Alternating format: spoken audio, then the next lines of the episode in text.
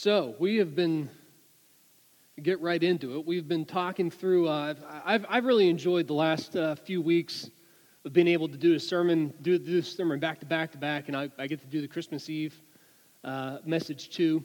And Pastor Steve's biggest concern with, uh, he had two parts. It was, well, you're doing to do the Christmas Eve service. I said, yeah, yeah, I'll, that'd be great. I'd love, I'd love to do it.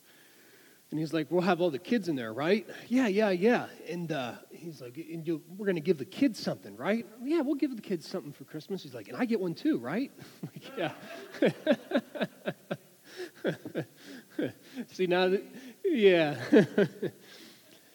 no, but uh, I, have really enjoyed doing the, these, these last few messages on uh, kind of call them the greetings. And if you read the New Testament, the, the letters to the different churches, they all start off with these greetings. And most every single one of them pair off and they go right with grace and mercy. And so the, the, the or, I'm sorry, grace and peace. It's grace and peace, grace and peace. And a couple of, a couple of them go on and add mercy to it. And I, I if you read through it, I feel like James, if you've read the book of James, I mean, that is the least apologetic book in the Bible. I mean, it is void of any suggestion of how you should live your life, and it is so straightforward the whole way through. And I appreciate it so much. You know, and there's some great content. I, the beginning of James, though, it's almost like James is like, okay, I got to. Paul's out there writing grace and peace. He's throwing in mercy in there. I, I, I got to come up with something for the. John is all about this love. He's writing these books. So James comes out and he says, James, a bondservant of God, of the Lord Jesus Christ, to the 12 tribes who are dispersed abroad. Greetings. That's it. Greetings, guys. I mean, let's get right into it. And then he just immediately goes into it. But you know, the other, the other, the other writers are a little bit more, little more, little more graceful as they go into it. And if you, I, I'm pretty sure this is our first one in Titus 1 4. So this is the greeting that you know was being given to these churches. You know, to Titus, my own son of the common faith, grace, mercy, and peace from God the Father and Lord Jesus Christ, our Savior. Man, I love it. It's just like that one sentence, there's so much to think about in that, is what is wrapped up into that. And the, what I've really wanted us to understand through these, this, this series is that God is a God of grace. And he gives that to us. God is a God of peace, and he gives that to us. He's also a God of mercy, and he really does give that to us. And I feel like mercy is sometimes a topic that we think, yeah, God's merciful, and that's just in the New Testament, right? You know, the Old Testament, he wasn't a God of mercy. I, I would strongly argue that that is not the case at all. If you have read the Old Testament, you will understand God is extremely extremely long suffering and patient. We'll get into that a little bit later, but God is really a God of mercy. And what I want us to understand today is that there's a source of mercy that's made available to us. We need to know exactly what mercy is so that we're thinking of it in the right terms. And then we want to be sure that we're using it in our life. Because mercy is a it's kind of a twofold thing. God makes it very clear that mercy is something that He gives to us, but then He also expects us to use it. And sometimes we could get lost on exactly how to apply it. But you know, I wanted to open up with just a little illustration on mercy, and I think this is a, a pretty funny one. Because we think of mercy as, as a, a time that it's like a gotcha moment where we know we, we got it coming to us, right? And then at the last moment, something miraculous comes in and we are saved from certain terrifying judgment, right? So there was a, uh, a, a, friend, uh, a, a, friend of mine, friend of, of my parents too. Uh, funny enough, his, his dad was a judge, right? And so uh, what happened was is, is our friend, he got caught speeding significantly over the speed limit, right? And so he decides that he is going to fight the ticket, even though he very clearly knows that he was speeding. So he sets up the court date and he's retelling this story and he says, You know, I'm expecting, I'm hoping that, you know, I get there and the cop doesn't show up. You know, and then, all right, there we go. I got it. I'm good. I'm good to go. He says, So I, I show up in the, the court and the police officer's there. Seems like great. You know, and, and he says, and as I'm, as I'm waiting there, I start, God starts to deal with me in my heart. Why are you pleading not guilty whenever you are guilty? And he, he says, you know, it's the first thing where you, you think of it and you just ignore it because you're like, no, no, no, no, I'm here, I got to do it. I've already, I've already signed the papers. I've already said I'm not guilty. And he says, you know, the person in front of me is finishing up and he goes, and I'm just feeling like, I, oh, I, I, can't do this. I, ha- I'm, I, I, can't, I can't say I'm not guilty. I can't do it. So he finally gets to the point where he goes before the judge and he's like, at this point, I am just so convicted. And I just, I'm like, I'm, I'm just going to say I'm guilty. I'm just going to say I'm guilty. So the judge is, you know, if you've ever gone to fight the, a, a ticket, you know, just ask you to, to come up and he says, How do you plead? And he goes, I'm guilty, Your Honor.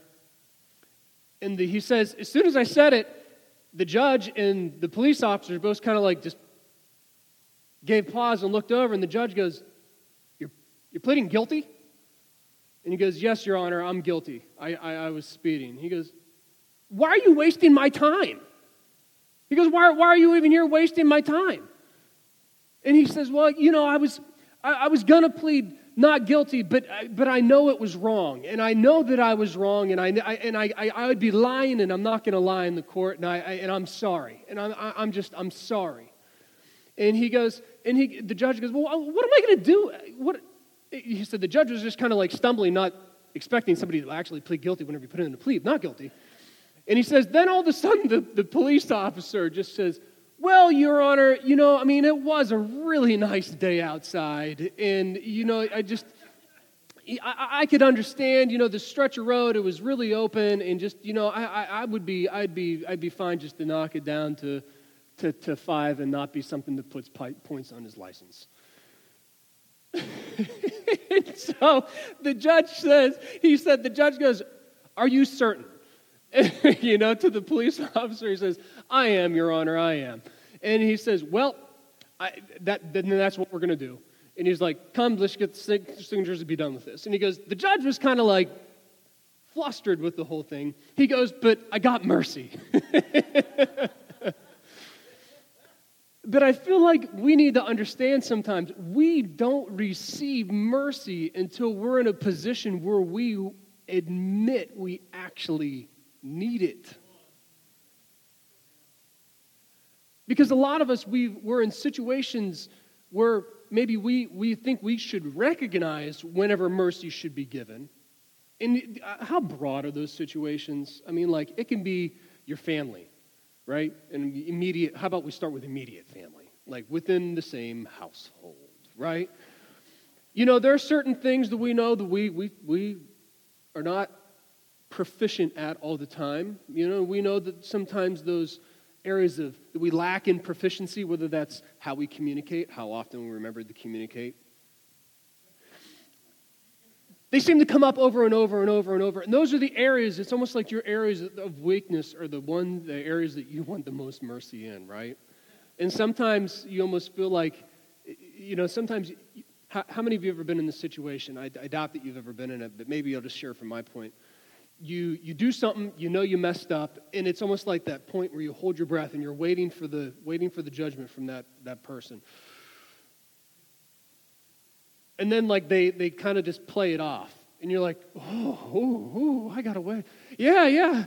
And it, like, you, you go out of your way to be as kind as you can to shift all attention from that one circumstance away from it because you're like, I got them, I got mercy on that. I, we don't need to revisit that. We don't need to talk about it. We don't need to ever think about this again. And I'm going to make sure that we do not think about this again for the rest of the day.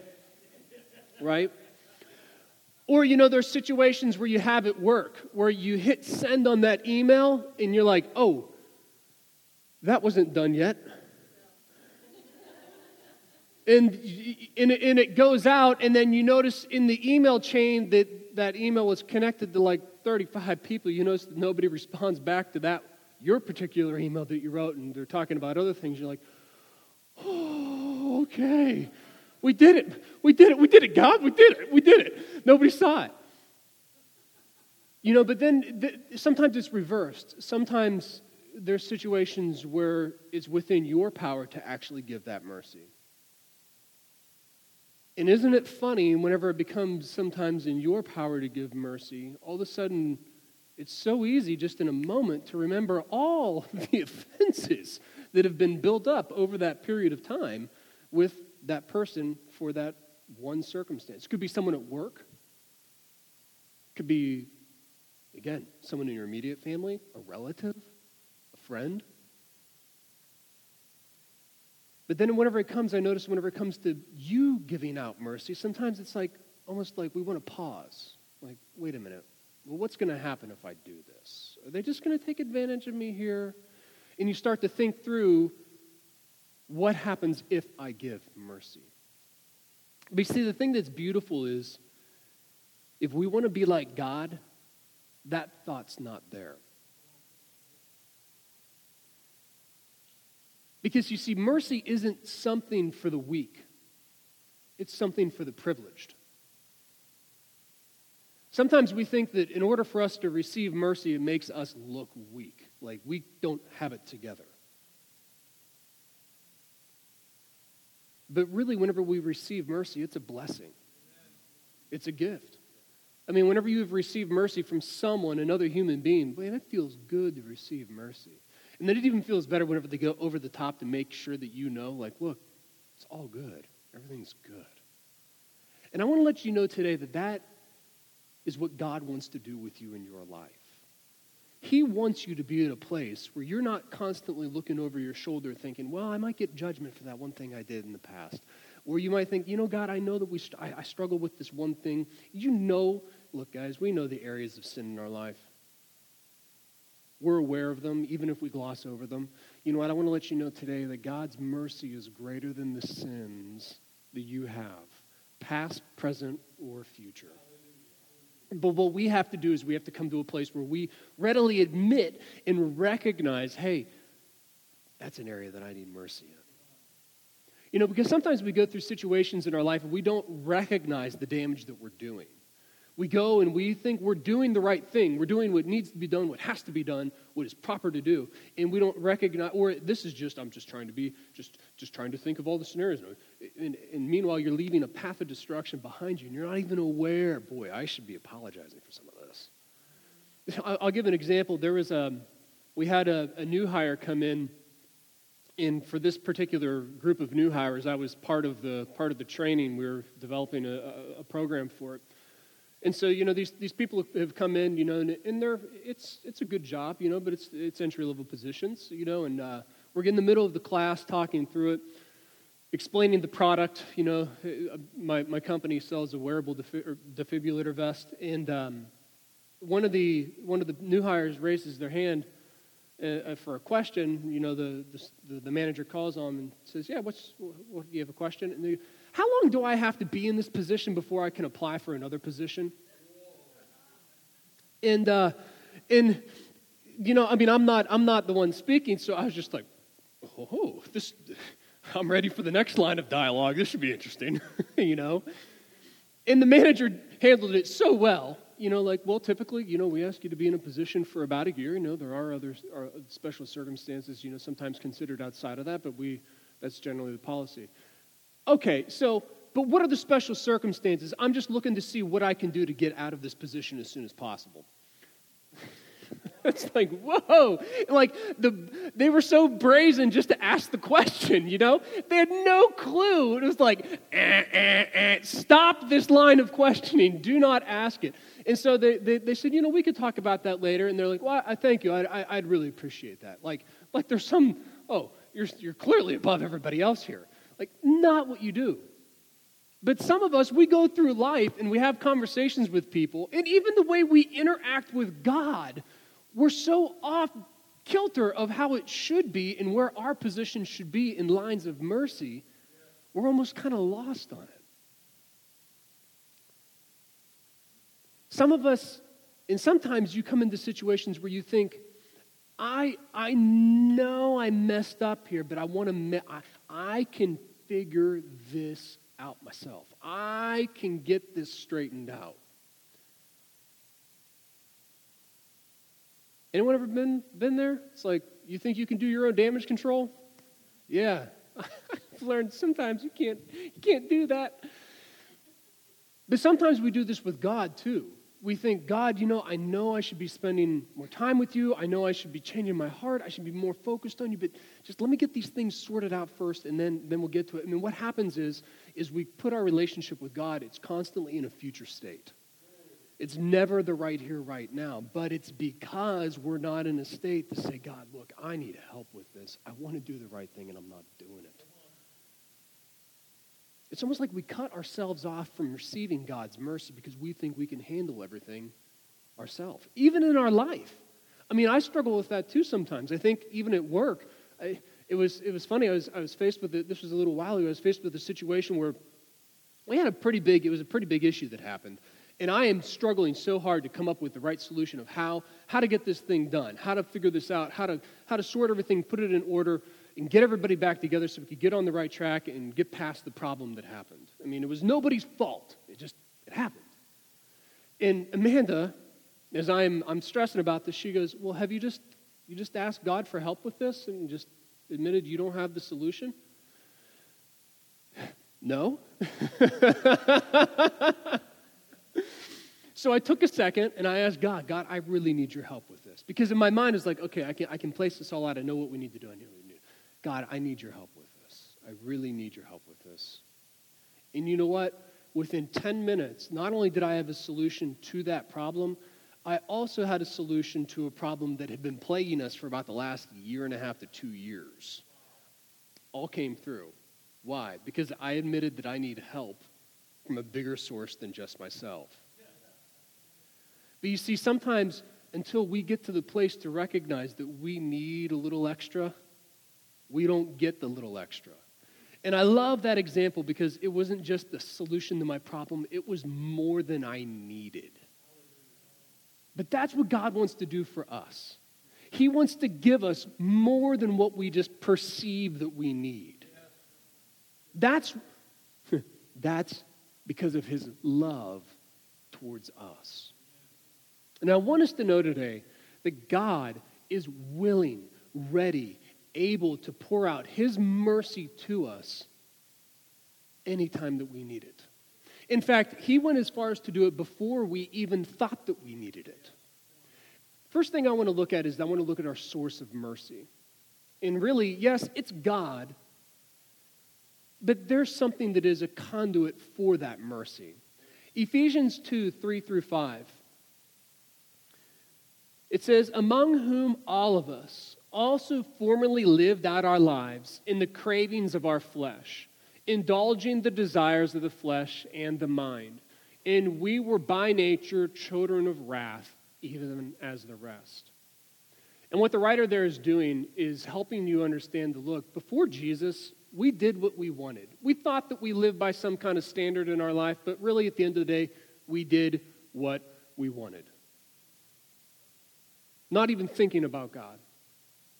In verse 4, but boy, this is so good. It says, but God. Man, I love, I love in the Bible. I love, there was a, whenever I was a, a teenager, there was, I'll never forget it. There was a, a youth sermon, a youth, a youth pastor did a sermon that was titled, Thank God for His Butt. Because he went through and he went through all these scriptures in the Bible where it says, just like this in verse 4, but God. But God.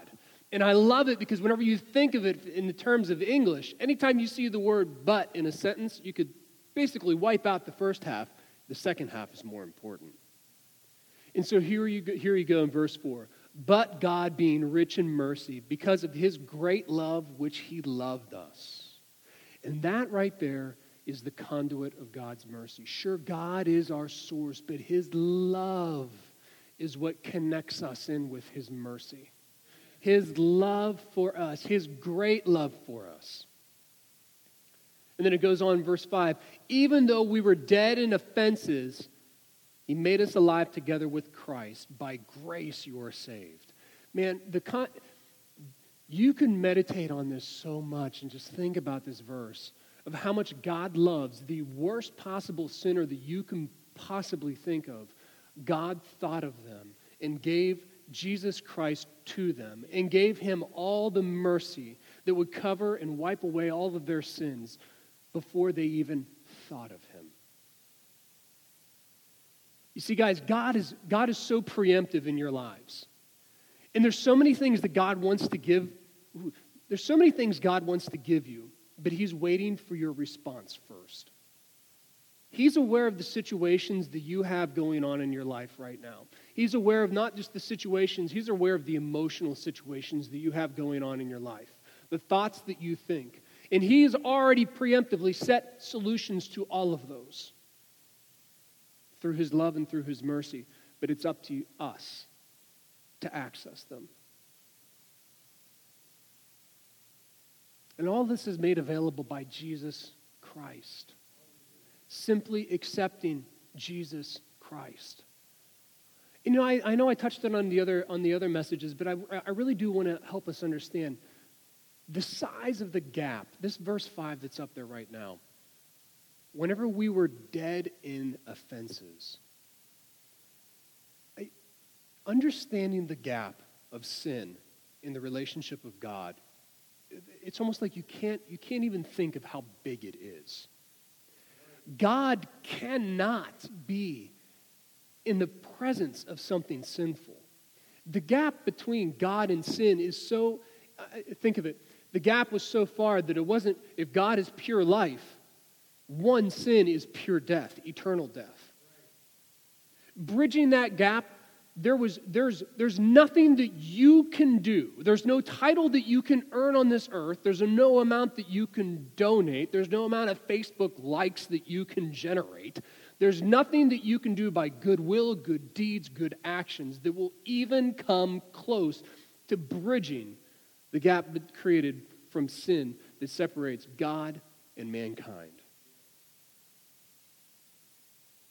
And if you think about it, God. the creator of heavens and earth, the very fabric of reality that we understand and the parts that we don't. If it wasn't for his word to us, God could go on existing for all eternity, and we are so insignificant. We would we'd be nothing more than a rock floating in space. It's not like God is dependent, like, oh man, I need people. I need people. I gotta. Uh, no, no, no, no. It was God's good nature, His love towards us. He could have left us the same way that He left the angels that sinned. He could have chose to redeem the fallen angels instead of us. He could have. But he decided, he chose, he wanted to because he loves us so much that he chose us to be the object of his affection. It's not like God said, "Oh man, Jesus, Holy Spirit, we got to get these, we got to get these people to." Eh, everything falls apart if it doesn't, if they're not. If, eh, I mean, if if they're not on the, oh, no, no, no, no, no. God could have gone on existing in any number of different directions, totally apart from us, but He chose us out of all of the galaxies in existence in the universe, out of all the planets he chose earth and he chose us. My kids love to ask, we're, we're, we, love watching Star Wars, right?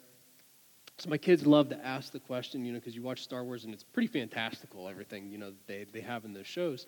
And they ask you, are aliens real? Dad, are aliens real? Are, really, are they like that? Are aliens real? And I, and I always tell them, I said, well, I don't know. That they could be. I said, but the important thing to remember is even if they are real, we are God's prize creation above all else. Why? Because we are the only created entity that God chose to give his love and his mercy to. In fact, so much so, he said that he would even give us his Holy Spirit the Spirit of the living God lives inside of us. I mean, if you think about that, I am, I am a vessel, a temple of the living Spirit of God. Man, I, I, I was just, I was trying to meditate on that the last couple days. Just, man, what is it? God, open my mind up to that of what it is that the Holy Spirit lives inside of me. And so I always tell my kids with that, whenever they ask that question, I said, even if there are, we're the one that God chose to put everything into. That's big. And he did it while we were still sinners. Before we even thought of him, he wanted us to receive his love, to receive his mercy. God didn't want us to suffer eternal punishment. You see, the justice of God says that if there is one sin, the only way to pay for that sin is eternal death, eternal punishment. You might say, well, that's pretty severe. Well, those are the rules. That's his justice. And whenever the angels fell, they sinned. That was the line of justice that they received. But then, whenever Adam and Eve sinned, there was something different. God said, Yes, my justice for sin is eternal death, but I'm going to make another line on it. And my justice will be mercy to the sin of mankind. And I want to tell you today God does not look at you as some half rate living being. He doesn't look at you as some broken individual that can't live their right life right and get everything correct.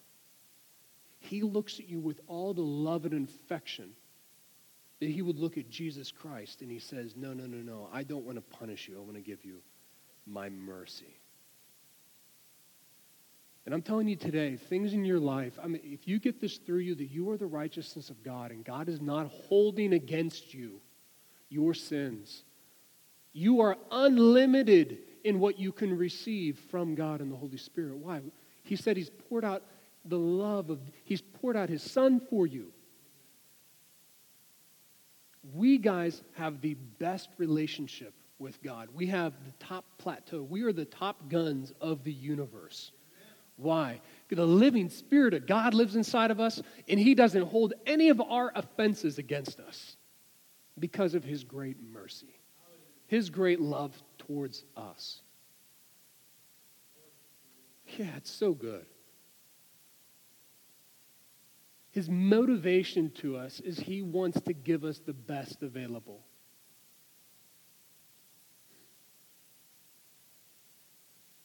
But here's the thing it only comes whenever you're in a place where you admit that you actually need it.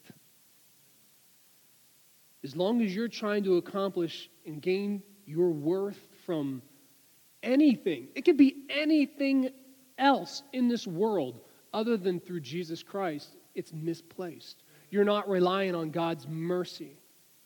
You're trying to accomplish it yourselves. It doesn't matter the title that you have at work, doesn't matter what accomplishments you have at work, how long you've worked at one place. It doesn't matter how much status you have within your family. Well, I'm the planner. I'm the one that always fixes everything. And then you know what? It doesn't matter. The only thing that matters is your relationship with Jesus Christ and the fact that He has forgiven you of all of your sins. I mean, really, what are you going to earn as a better status? Being seated with the right hand with God in heavenly places? I mean, really, what, I mean, last I checked, it's not a position available at my work. So, I, what I want you to know, though, with that is I want you to know mercy is available through God's love. And His love is so directed at us. It's so, he, is, he has poured all of His focus into us.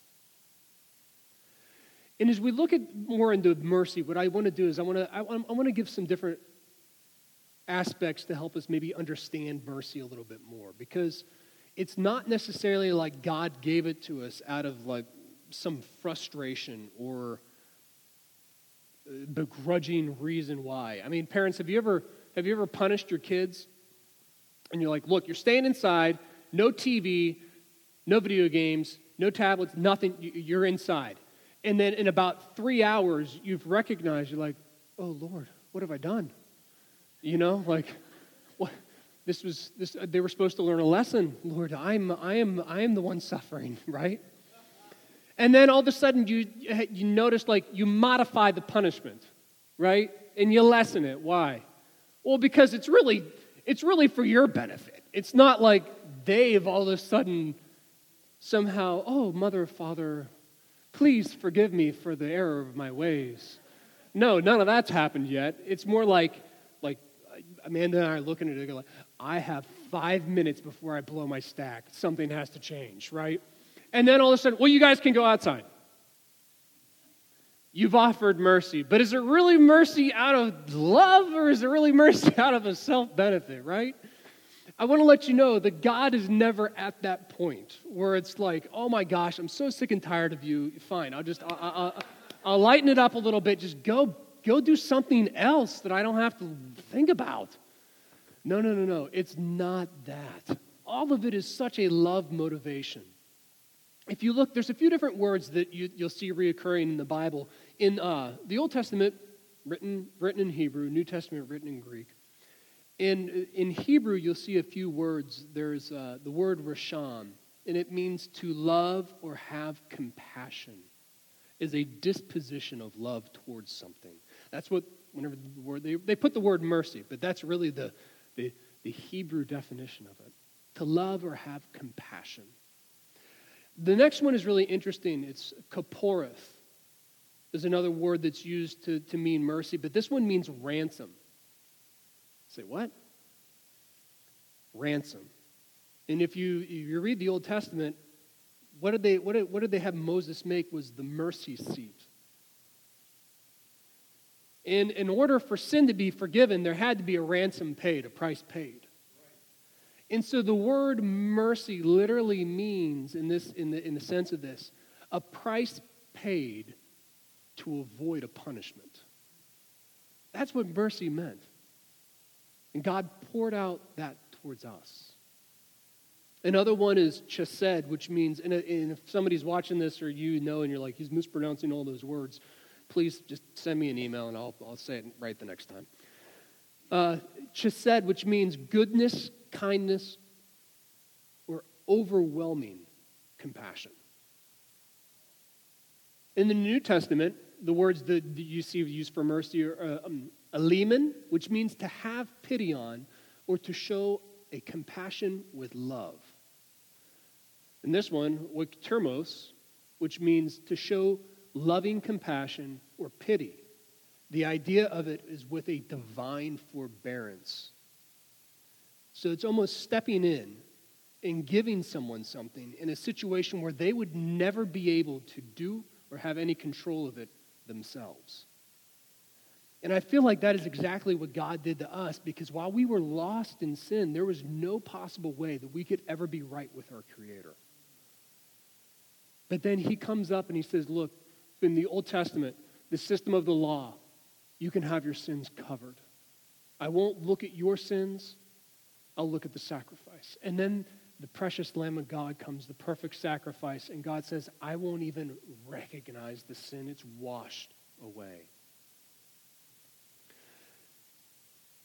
But the problem was is God's people had a real hard time understanding this. In, in, you see it in the New Testament. Because they had been through hundreds of years of rebellion against God, serving other gods, idolatry. And this is where I, I, I, really, people, people think, they say, oh, well, the God of the Old Testament was, you know, cruel and ready to, to dish out punishment. You couldn't, you couldn't, if you read that thing, you, you couldn't possibly see that. God's mercy was just unfathomable towards, towards people in the Old Testament. And I, I tell you what, if you, I, am a big, I, I, pump this thing every chance I get, the YouVersion app, the Bible.com, if you read the chronological Bible reading plan on that, I tell you what, the, the picture that it paints and what you understand through the Old Testament, you see exactly how God was so merciful. I mean, there were nations that were wicked. Whenever they first came into the promised land, and I mean, at that point, God was using Israel as a tool of judgment against hundreds and hundreds and hundreds and hundreds and hundreds of years of idolatry, human sacrifice, injustice. And even some of those nations, God even said, nope, don't do anything with them. Their sin's not full yet. Why? What does that mean? He was still giving them time to repent. Even if you look at the book of Jeremiah, I, I, tell you what, this time reading through it, I, it's like I saw stuff in that book that I'd never seen before the, up to this point, there is just so many years of just absolute debauchery and evil going on with the kings of Israel, of leading people into idolatry, leading, and, and the whole time these prophets are coming and saying, guys, look, I am warning you. You have a window to use right now. Please take it and repent. Please take it and repent, or there will be there will be judgment. There will be judgment. And prophet after prophet after prophet after prophet, they ignored. They ignored. And the Bible even says they killed them because they didn't want to hear what they had to say. And then in Jeremiah, it's finally like this, it's finally at the tipping point. In Jeremiah, goes before the people and he says, Look, if you repent right now and you turn, God will not execute any of his judgment on you. It's like God was putting it all the way to the last point. It, you know, I feel like we do. Amanda and I are parents, you know, and sometimes I feel like we're very merciful and we give lots of those warnings to our kids. Guys, don't do that again. Guys, don't do that again. Guys, please don't do that again. Guys, please don't do that again.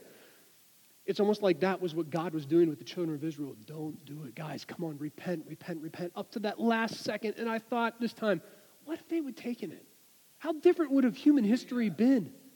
If they would have just turned, I mean, because after that, after the book of Jeremiah, you see, man, it goes downhill. Everything goes downhill. I mean, the, the, their cities are destroyed, their people are taken captive, and they become slaves in other nations. Why? Because that is the finally God said, Look, I've, I've given you the opportunity.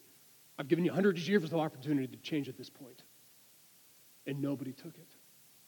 And so, what they did to try to rebuild that with God is finally recognizing, because, I mean, how many of you noticed, like, you remember the times with your parents, it's like once the punishment came, you felt like, oh, yeah, man, I, I messed up right?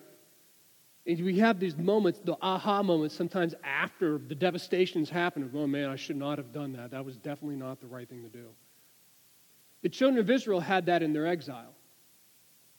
But then what you see whenever you go into the New Testament, the timeline after that, is that to get right with God, they thought it was a series of deeds, actions, and duties that would restore that relationship with God.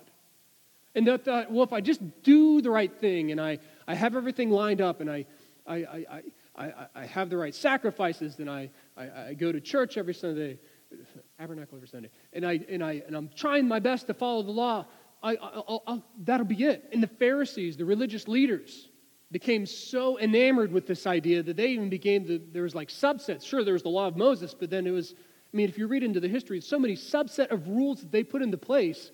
I mean, whenever Jesus said, like, you put impossible rules on people. Like, and it was true, you couldn't. But to the Pharisees, it's the only way we can get closer to God. We have to do it. We have to show that we're good enough to have everything that He took away from us back. We have, and they were misplaced because they thought the only way to come back to God was just doing the right thing. And whenever Jesus showed up, His message was not, go and do the right thing. It was, look, repent because there is a loving God that wants a relationship with you.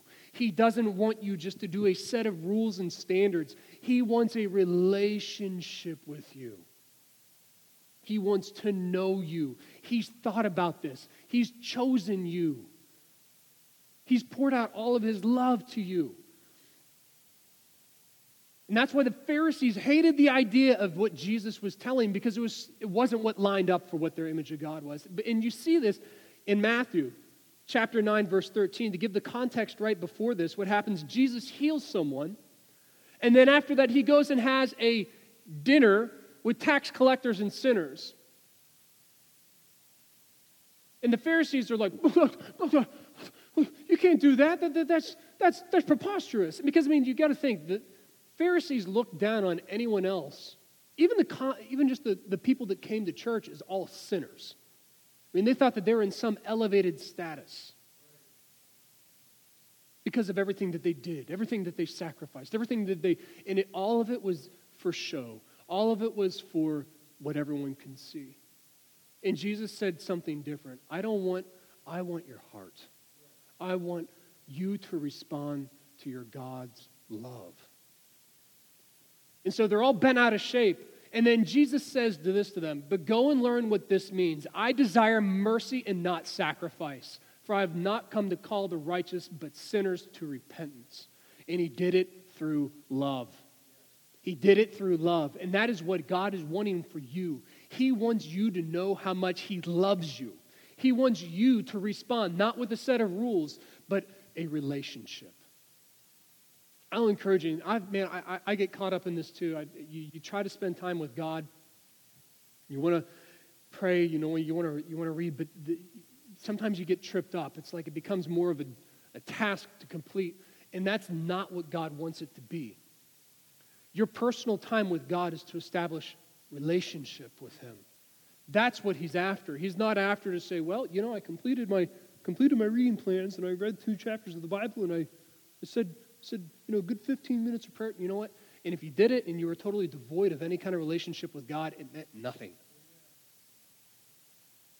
God wants a relationship with you, the real you. The things, He wants to talk to you about the things that you struggle with. He is overwhelmingly looking at you with mercy and compassion and love. He's not going to judge you. He wants to help you in ways that you cannot help yourself. I mean, that's the very definition of that one word of mercy. It's almost providing love and compassion whenever it was totally unavailable or unable to be obtained by the individual themselves. And whenever you start to change your heart, you start to see a difference of what God really wants and what He really is. I love Psalm 136. Psalm 136, 1. Uh, we'll, we'll give you the first one, but you can read it for yourself. Please read it for yourself. It's such a great, great chapter. It says, Oh, give thanks to the Lord, for he is good and his mercy endures forever. Every single verse in that chapter ends with, His mercy endures forever.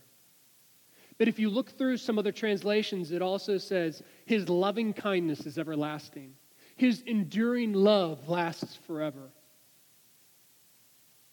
All these things go on in our life, and we need to know God's enduring love lasts forever to us.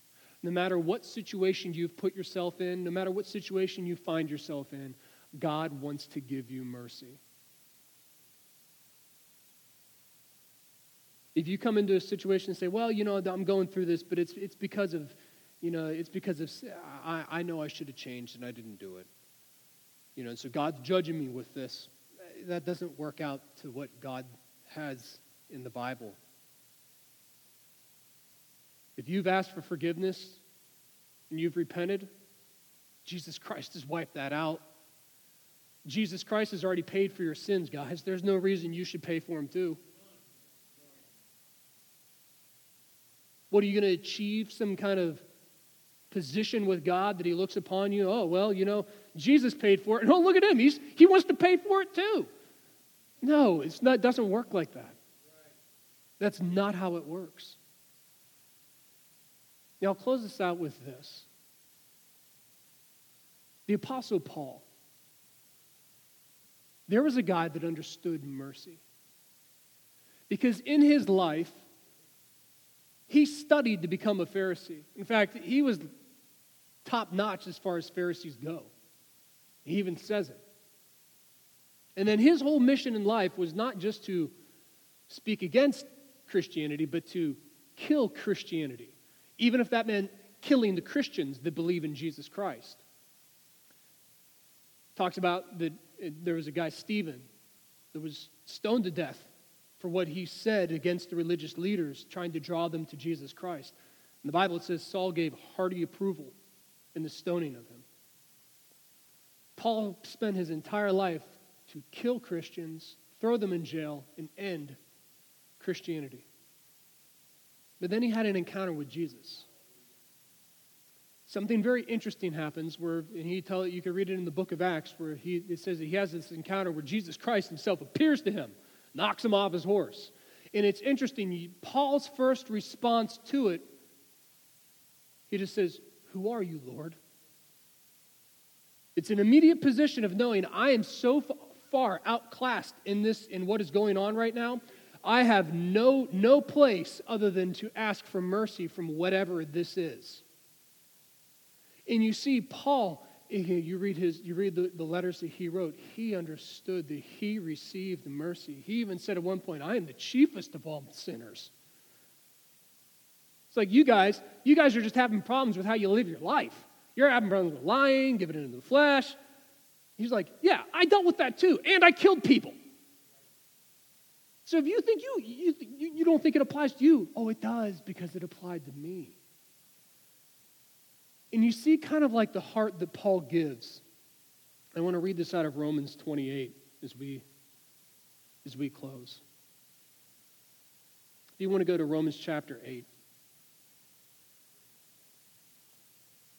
Man, I love the Roman, I love Romans chapter 8. What a so many good parts of it. I feel like Paul's at this place where he wants to, he really wants to hammer it home. He's like, guys, look, God's not against you. No matter what you've done in your life, God is not against you. If, if you've received Jesus Christ, you have the Spirit of God living inside of you. You are not enemies with God. He says in verse 28, he says, And we know that God causes all things to work together for the good of those who love God, for those who call, are called according to his purpose.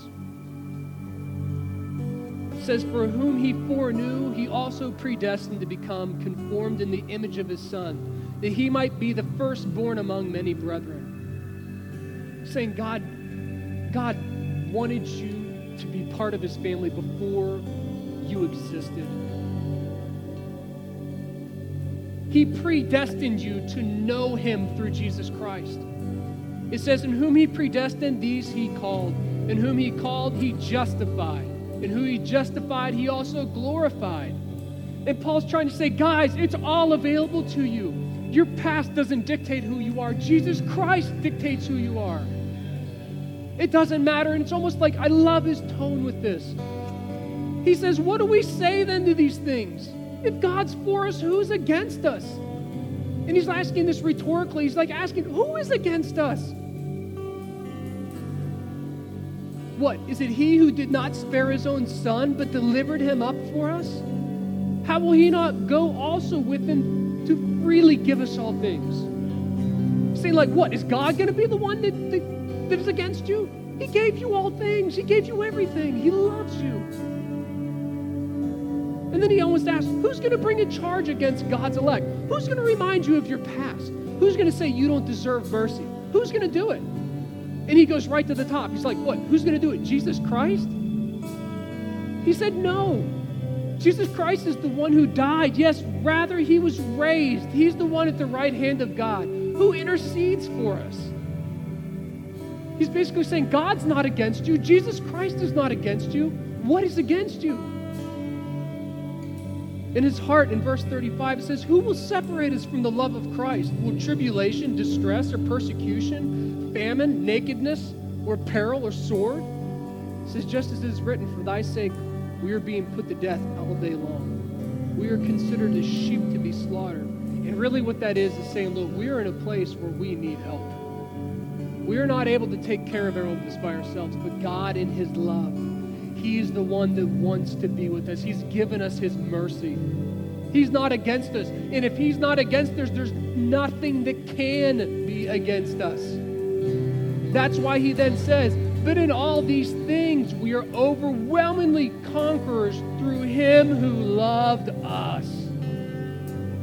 For I am convinced that neither death, nor life, nor angels, nor principalities, nor things present, nor things to come, nor powers, nor height, nor depth nor any created thing shall be able to separate us from the love of God, which is in Christ Jesus our Lord.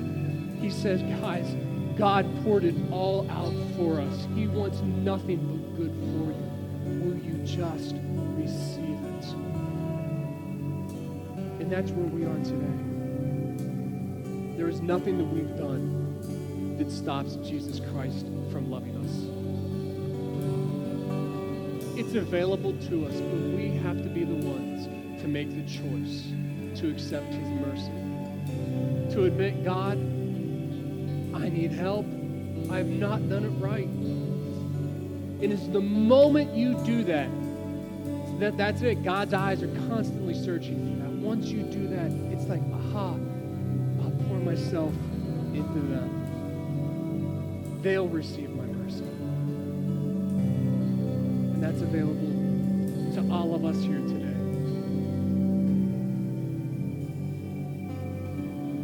I don't want to take it for granted with every head bowed and every eye closed. If you're here today and you've never asked Jesus Christ to save you, you've never experienced that love, that mercy, that forgiveness, God wants to give it to you today.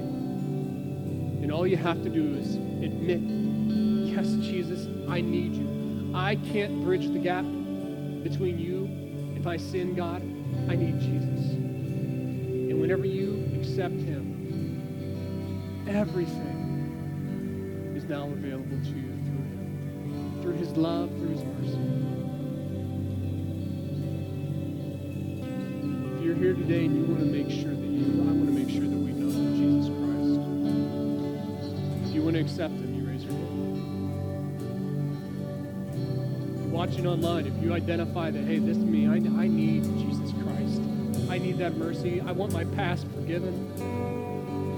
All you have to do is pray this prayer, and let's all pray this together. Say, God, I need your mercy. I want eternal life. I want your blessing. I want to be in your family. Save me, Jesus. Forgive me, Jesus. You are my Lord. And just like that, all of God's goodness, all of God's mercy, all of his blessing is available to us. His love and compassion never runs out. No matter how far you've gone, it's here for us today. Father, I thank you for today, and I thank you that you have shown your love towards us through Jesus. I thank you, Lord God, there is nothing that can separate us from your love. Lord, help us learn how we are more than conquerors because of your mercy, your